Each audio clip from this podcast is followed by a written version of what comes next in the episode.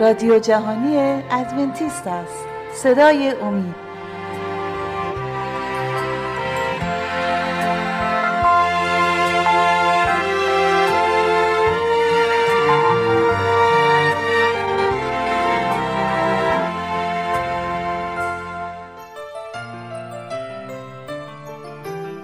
با درود به شما شنوندگان گرامی. با برنامه صدای امید در خدمتتون هستیم. از سری جدید برنامه های مکاشفه امید امروز دو مطلب تقدیم حضورتون خواهد شد. لطفا توجه فرمایید. دوستان به مطلبی گوش می دهید با عنوان صلح کنندگان مکاشفه. اما قبل از اینکه به صحبت های امروز بپردازیم از شما ایزان می‌خوام دعوت کنم که اگر پرسشی در مورد سخنان گفته شده در این برنامه دارید. اونها رو با شماره 2357 99 786 707 از طریق تلگرام با ما در میان بگذارید. سالیان پیش در یکی از دانشگاه پزشکی بسیار مشهور آزمایشاتی پیرامون تحمل استرس انجام شد. قصد این آزمایشات مشاهده و ارزیابی میزان تحمل فشارها و استرس ها توسط افراد مختلف بود. حد نصاب توانایی افراد در تحمل استرس و فشارهای مختلف به بیشترین حد ممکن در آغاز این متخصصین یک سری از آزمایشات را به روی گوسفندان اجرا کردند. بره را در یک قفس گذاشته به طریقی که آنها بره را مشاهده می کردن ولی بره قادر به دیدن بیرون نبود. در این قفس متخصصین در چهارده نقطه مختلف جایگاه های تقضیه قرار دادند و به هر یک از این جایگاه ها الکترود و یا سنسورهایی وصل کردند. هر وقت که این بره به یکی از این جایگاه های تغذیه نزدیک می شد متخصصین یک شوک الکتریکی به این بره وارد کردند. این بره مضطرب شده شروع به دویدن می‌کرد. او برای تغذیه بلافاصله به جایگاه بعدی می‌رفت ولی دوباره با همون شوک روبرو می‌شد. دوباره این بره تکانی می‌خورد و به جایگاه بعدی می‌رفت. سرانجام در هر کدام از این جایگاه تغذیه به این بره شوک الکتریکی وارد شد. به حدی که این بره دیگه نمی‌تونست به هیچ کدوم از این جایگاه ها برای خوردن غذا بره. بناچار از اضطراب و فشار در وسط قفس به زمین نشست و بعد از کمی جان داد و مرد.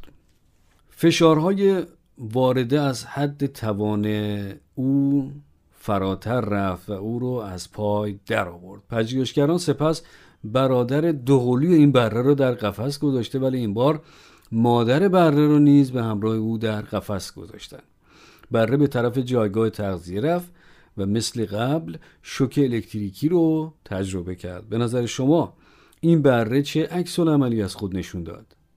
اون بره به مادر نگاهی کرد و بعبعی کرد و سپس مادر هم با بعبع به او جواب داد و بره به آخر برگشت و شروع به تغذیه کرد.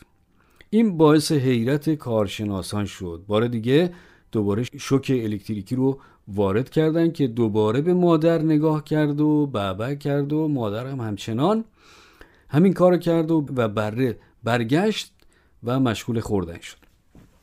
کارشناسان دوباره شوکی رو وارد کردن. این بار بره بعبع کنان به طرف مادر دوید. اینطور به نظر می رسید که مادر در گوش بره زمزمی کرد و بره بلا فاصله به آخر برگشت و شروع به غذا خوردن کرد.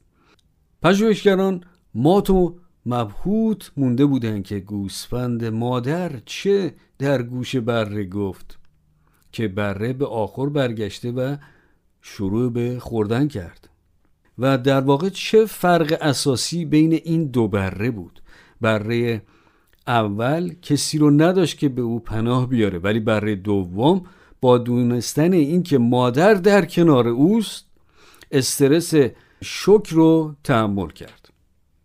کسی که در زمان فشارهای زندگی به یاری ما بیاد اون چه کسی می‌تونه باشه و چه کسی می‌تونه به یاری ما بیاد وقتی فشارهای زندگی آماده از پا درآوردن ما هستند؟ کیست که بتونه عذابهای وجدان و نگرانی و اضطراب ما رو در قبال ما حمل کنه؟ کیست که بتونه امنیت و آسایش ما رو تأمین کنه؟ آیا در طوفانها و مصیبتهای زندگی پناهگاهی داریم؟ کتاب مکاشفه عیسی مسیح رو در جلال و عظمت زیبایی توصیف می‌کنه. به یاد داشته باشید تکیه کلاممون رو. اگر در کتاب مقدس است من آن را میپذیرم و اگر نه آن برای من نیست. این حقیقت است زیرا کتاب مقدس معرف عیسی منشأ راستی و صداقت است. علل خصوص در رابطه با کتابی که نام او را به همراه دارد. مکاشفه یک آیه یک که می‌گوید مکاشفه عیسی مسیح.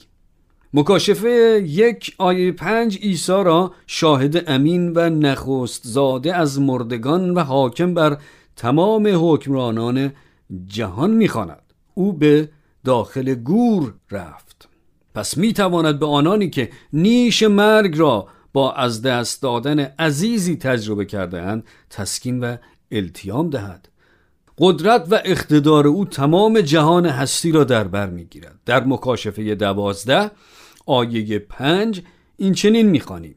پس پسر نرینه ای را زایید که همه امتهای زمین را به اسای آهنین حکمرانی خواهد کرد و فرزندش به نزد خدا و تخت او ربوده شد. او پسری زاده شده از مریم است. او نجات دهنده است که تمام آزمایشات و وسوسه های شیطان را غلبه کرد. مکاشفه دوازده آیه پنج گفت که و فرزندش به نزد خدا و تخت او ربوده شد. عیسی مسیح به آسمان صعود کرد و زنده است که ما را در تنگی ها و سختی های زندگی یاری دهد. در فصل 14 عیسی برای درو کردن حاصل زمین می آید در فصل 14 آیه 14 می خانیم و دیدم که اینک ابری سفید پدید آمد و برابر کسی مثل پسر انسان نشسته که تاجی از طلا دارد و در دستش داسی تیز است. او ایماندارانش را گرد آورده و به آسمان می‌برد ولی گناه و گناهکاران را برای همیشه تباه خواهد کرد. در مکاشفه فصل 19 عیسی را سوار بر اسب سفیدی که نماد فتح و پیروزی است می‌بینیم. او فرمانده است که هرگز مغلوب در نبردی نشده. اوست که شیطان را مغلوب خواهد ساخت. از آغاز مکاشفه تا انتهای آن فقط یک قهرمان هست و آن عیسی است. ولی از تمامی نمادهای استفاده شده در این کتاب برای وصف عیسی نماد بره قربانی شده والاترین و گرانبهاترین آنهاست در کتاب مکاشفه 27 بار نماد بره برای عیسی استفاده شده. در مکاشفه 5 آیه 6 این چنین می‌خوانیم. و دیدم در میان تخت و چهار حیوان و در وسط پیران بره چون زب شده ایستاده است. در این صحنه بره خونالودی را می‌بینیم که به نظر زب شده ولی کماکان در نزد تخت خدا ایستاده. مکاشفه در فصل 13 آیه 8 این چنین وصف می کند بره که از بنای عالم زب شده بود مکتوب است در ابدیت دوردست در شورای الهی. بین پدر و پسر طرح نجات بشری ریخته شد. در محبت بیکران خدا ملکوت آسمان برای احتمال گناه و تمرد آماده شد. در مکاشفه دوازده اجده عظیمی به بره حمله ور می شود و سپس به جنگ با پیروان او می رود ولی آنها بر او غلبه می کنند و ایشان به وساطت خون بره و کلام شهادت خود بر او غالب آمدند و جان خود را دوست نداشتند. در کتاب مکاشفه بره بر اجدها غلبه می کند بره بر تمامی قوای شیطان که با او و ایماندارانش مبارزه می کنند غالب می شود بره بر هر مذهب کاذب فاتح می شود در مکاشفه 17 آیه 14 می‌خوانیم؟ ایشان با بره جنگ خواهند نمود و بره بر ایشان غالب خواهد آمد زیرا که او رب الارباب و پادشاه پادشاهان است و آنانی نیز که با وی هستند که خوانده شده و برگزیده و امینند. در کتاب مکاشفه بره پیروز است و شیطان مغلوب. خدا را سپاس. چرا خداوند در کتاب مکاشفه بره درمانده ضعیف و معصوم را برای وصف پسر خود استفاده می کند خب قبل از اینکه به صحبت های امروزمان ادامه بدیم از شما ایزان دعوت می کنم که اگر پرسشی در مورد گفته های ما دارید اونا رو با شماره 2357 99 786 707 از طریق تلگرام با ما در میون بگذارید. چگونه درک نماد بره خدا ما را از سنگینی بار تقصیرات و گناهان رهایی میبخشد؟ چگونه آن موجب رهایی ما از اسارت به گناه می شود به چه طریق این می تواند تضمین کننده حیات ابدی باشد؟ برگردیم به روزهای آدم و حوا. آدم و حوا به سراحت از حکم خدا که خوردن میوه درخت معرفت نیک و بد را ممنوع کرده بود سرپیچی کردند. سرپیچی از احکام خدا گناه محسوب می شود خدا به آنها هشدار داده بود که در قبال خوردن آن میوه ممنوعه مرگ آنها حتمی بود. کلام خدا در رومیان فصل 6 آیه 23 می‌گوید که مزد گناه مرگ است. هنگامی که آدم و حوا مرتکب گناه شدند خداوند به آنان دستور داد که قربانی را آورده و به جای ایشان قربانی کنند. در این مورد قرنها بعد در عهد عتیق موسی در کتاب لاویان فصل 17 آیه 11 این چنین گفت زیرا خون است که برای جان کفاره می کند و قبل از این می گویید زیرا که جان جسد در خون است. خون بیانگر حیات است. مزد گناه مرگ است. جزای سرپیچی از حکم خدا مرگ است. پس ریختن خون بره معصوم کفاره خطاها و گناهان است. با پیروی از کلام خدا آدم بره معصومی را به پیشگاه خدا آورد و شاهد قربانی شدن آن شد. این صحنه منزجر کننده و دردناک قلب آدم را در هم شکست. به دستور خداوند قوم اسرائیل هیکل را در اورشلیم بنا کردند. هر روز حیوانات معصوم در هیکل یا معبد خدا قربانی می شدند این به چه معنا بود؟ وقتی گناهکاری بره خود را با خود به هیکل خدا می آورد آیا یک حیوان می تواند کفاره گناهان یک انسان شود؟ یا این شرح از یک نماد عظیمتری بود؟ تصورش را بکنید شخصی حالا بگوییم اسمش یوشع. یوشع روزی در عصبانیت با همسایش در طی بگو مگویی با مشت به سر و صورت همسایش میکوبد و دهان و بینی ایشان را خونین می کند شب آن روز وقتی در دعا یوشع حس ندامت می کند به خانه همسایه می رود و از او طلب بخشش می کند صبح روز بعد بره معصوم و بیعیب را با خود حمل می کند و از میان دیگر همسایه ها که میگذرد خب این پیداست که یوشع خطایی را از او سر زده و او تقصیرکار است. او وارد معبد می شود زانو می‌زند دست خود را بر سر بره می‌گذارد و با اعتراف به گناهش گلوی بره را با چاقو می‌برد.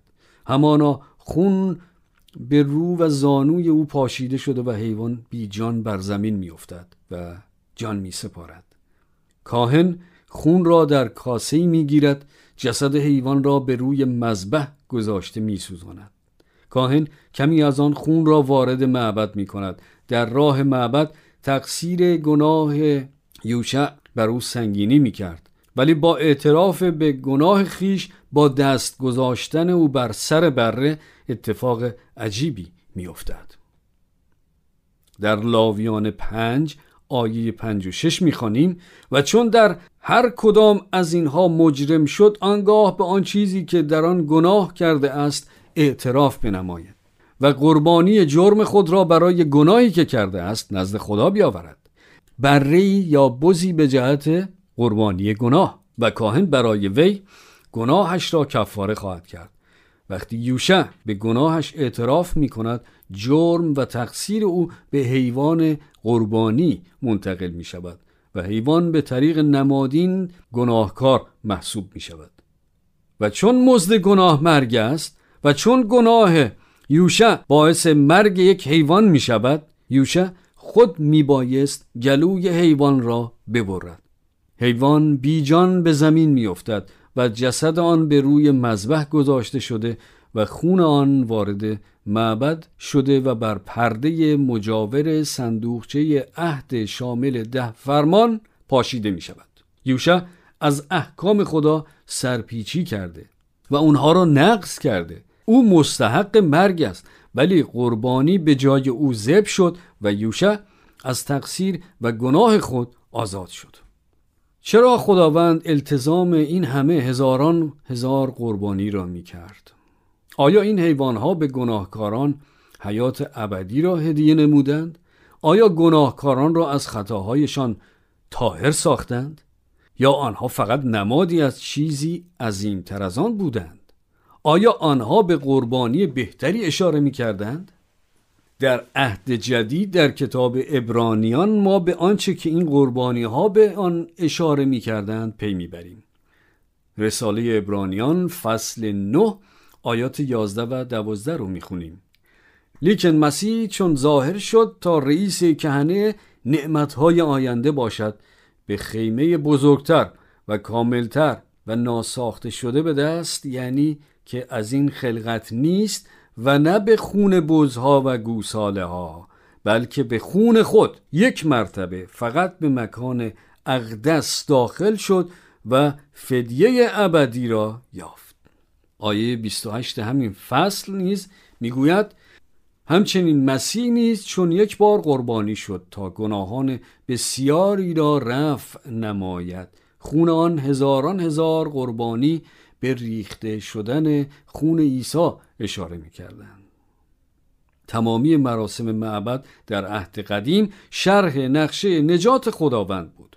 خب ایزان از شما دعوت می‌کنم که اگر سوالهای پیرامون موضوع ارائه شده امروز دارید می‌تونید با شماره 20357 99 786 707 از طریق تلگرام با ما تماس حاصل فرمایید.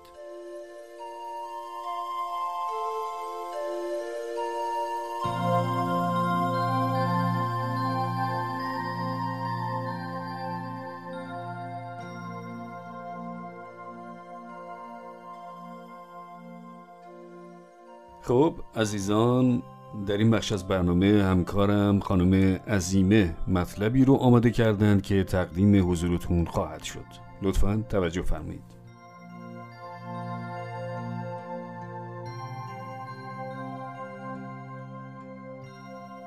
شیرین سازهای مصنوعی. در چند دهه اخیر ازدیاد بیش از حد چاقی متخصصین علوم تغذیه و پژوهشگران را بران داشت تا راه حل‌هایی برای کم کردن میزان کالری در غذاهای مختلف را بررسی کنند. و این بر حسب این تدبیر و اندیشه است که مردم قادر به خوردن غذاهای مورد علاقه خود باشند علیرغم مقدار آن بدون اینکه اضافه وزن پیدا کنند. قبل از اینکه به صحبت‌های امروز بپردازیم عزیزان از شما دعوت می کنم که اگر سوالاتی و یا نظراتی در مورد گفتگوهای ما دارید می توانید با شماره تماس 20357 99 786 707 از طریق تلگرام آنها را با ما به اشتراک بگذارید. یکی از تحقیقات به منظور تولید شیر کم چربی و یا حتی بدون چربی، ماست، پنیر و دیگر فراورده های لبنیاتی بود. به همین طریق راهکارهای جدیدی نیز برای تولید محصولات گوشتی کم چربی به کار گرفته شد. تمرکز بعضی دیگر از پژوهشگران در تولید موادی بود که جایگزین شکر در غذاها، های میوه، کیک و شیرینی های پخته، ماست های میوهی و نوشابه های غیر الکلی در کل بزرگترین عوامل چاقی در سطح جهانی باشد. حاصل این تلاش ها تولید چندین رقم شیرین سازهای مصنوعی بود. موادی ساخته شده از منابع گیاهی و شیمیایی که مزه شیرینی در غذاها را حفظ کرده و نیز حاوی میزان کالری بسیار کم می باشند. ولی به یاد داشته باشید که همه این تلاش ها برای آن بود که مردم قادر به خوردن و نوشیدن محصولات مورد علاقهشان باشند بدون اضافه کردن وزن.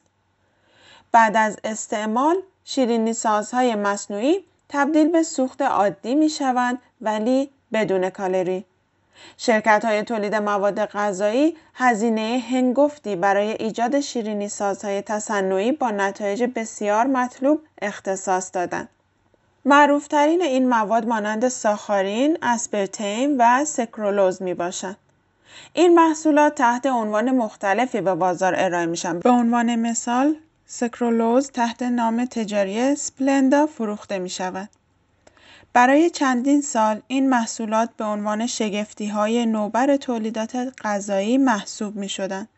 مردم خود را آزاد می دانستند که از هر نوع غذایی تا مقدار دلخواهشان مصرف کنند بدون هیچ عذاب وجدان و یا کسب وزن اضافه. در چند سال اخیر علائم هشدار دهنده شیرینی سازهای مصنوعی پدیدار شده است. بر طبق نظریات برخی از پژوهشگران ساخارین در موشها موجب بیماری سرطان شده ولی این در شرایط تزریق مقدار بسیار زیاد این ماده بوده. از این رو این پژوهش از اعتبار و رسمیت خاصی برخوردار نشد. تا کنون شواهد متقاعد کننده ای از ارتباط مستقیم سکرولوز و سرطان در پژوهش ها به دست نیامده ولی باید موضوع مهمتری را مطرح کنیم. آیا تولید شیرینی سازهای مصنوعی از گسترش چاقی جلوگیری کرده است یا خیر؟ آمار نگران کننده ای از ایالات متحده نشان می دهد که سال 1987 تا سال 2000 تعداد مصرف کنندگان شیرینی سازهای مصنوعی از 70 میلیون به 160 میلیون نفر افزایش یافت. ولی در این مدت زمان میزان چاقی از 15 درصد به 30 درصد افزایش یافت. در یک نگاه شاید این کمی غیرقابل درک باشد ولی اجازه بدهید توضیح بدم. شکرهای مصنوعی قادر به کاهش میزان کالری خوراک و نوشابه ها هستند. ولی جدا کردن شیرینی از کالری چندان هم سود بخش نیست. موشهایی که با شکرهای مصنوعی تغذیه شده بودند در مقایسه با دیگر موشهای تغذیه شده با شکرهای معمولی به مراتب اشتهای بیشتری داشتند و با استعمال غذای بیشتر وزن به مراتب بیشتری کسب کردند. پژوهش‌ها نشان می‌دهد که گرچه هر دو شکر طعم شیرین دارند ولی اثرات آنها بر روی مغز انسان متفاوت است. با استفاده از عکسبرداری MRI آزمایش ها نشان می دهند که شکر با قسمتی از مغز که اشتها را کنترل کرده و به محض سیر شدن میل و نیاز به غذا را مسدود می کند سر و کار دارد. ولی شیرینی های مصنوعی با این قسمت مغز درگیر نیستند. از این رو مغز کسانی که شکرهای مصنوعی مصرف می کنند ظاهرا کنترل سیر شدن را به طریقی که باید و شاید به عهده نمی‌گیرد. قبل از اینکه به صحبتهای امروز بپردازیم از شما دعوت می کنم که اگر سوالاتی و یا نظراتی در مورد گفتگوهای ما دارید می توانید با شماره تماس 20 357 99 786 707 از طریق تلگرام با ما به اشتراک بگذارید. در برنامه امروز به دو موضوع در ارتباط با استعمال شیرینی سازهای مصنوعی چون ساخارین و اسپرتیم و سوکرولوز اشاره کردیم. آیا این مواد برای سلامتی ما مضر هستند و یا مهمتر از آن آیا موجب سرطان می شوند یا خیر؟ جواب بارز آن خیر است و شواهدی در این باره در دست نیست. سوال دوم این است که آیا این مواد از وقوع چاقی جلوگیری می کنند؟ نظریه شکستن میزان کالوریک بسیار موجه است ولی در عمل آنهایی که شکرهای مصنوعی را مصرف می کنند ظاهرا به کسب وزن اضافه ادامه می دهند. دلیل آن این است که این مواد آن قسمت از مغز را که اشتها را کنترل می کند درگیر نمی کند. پس وقتی که ما باید در واقع حس سیری بکنیم به خوردن ادامه می دهیم. به نظر می رسد که بدن ما برای استعمال غذاهایی که از تناسب مطلوب حجم و کالری برخوردار هستند خلق شده است. مانند اکثر میوه ها، سبزیجات، قله و حبوبات البته در حالت طبیعیشان. حجم این نوع غذاها با مکانیزم کنترل اشتهای مغز به خوبی همکاری می کند. غذاهای پالایش شده این تناسب را به هم می‌زنند. در این پروسه قسمتهایی از گیاهان که دارای تراکم کالری کمی هستند زدوده می شود و در نتیجه همان حجم ولی دارای کالری خیلی بیشتری به دست مصرف کنندگان می رسد. گرچه جایگزین کردن شکر معمولی با شکرهای تصنعی راه حل کوتاه مدتی را ارائه می دهد. ولی هدف اصلی باید دوباره تعلیم دادن قده های چشایی ما و نیز احیای ارتباط طبیعی ما بین حجم غذا و میزان کالری باشد. می توان عادات تازه و سالمتری را ایجاد کرد با خوردن میوه و سبزیجات در حالت طبیعی آنها و حتی المقدور فاقد از شکر و چربی مضاعف. ما می توانیم به مرور زمان دوباره به غذاهای ساده علاقمند شویم و میل غذاهای پرکالری را دیگر توصیه نکنیم. از اعتیاد به شیرینیجات و خوردنی های شیرین به عنوان خوشمزه ترین غذاها رهایی یافتن همانطور که گفته شد نیاز به تعلیم دوباره قدرت چشایی دارد. در داستان خلقت در کتاب مقدس خداوند در پیدایش فصل دو و آیه 16 به اولین انسان فرمود از همه درختان باغ بی ممانعت بخور. فکر نمی کنید که این یک پیشنهاد شگفت انگیزی است؟ ما همیشه می توانیم از خوردن غذاهای مغذی راضی و خورسند شویم. تمام انرژی لازم را کسب کنیم و وزن متناسبی را نیز حفظ کنیم. آمین. از شما عزیزان دعوت می کنم که اگر سوال هایی پیرامون موضوع ارائه شده امروز و در کل مطالب مطرح شده در این برنامه ها دارید می توانید با شماره تماس 20357 99 786 707 از طریق تلگرام و یا از طریق رادیو ادساین امید با ما تماس حاصل فرمایید.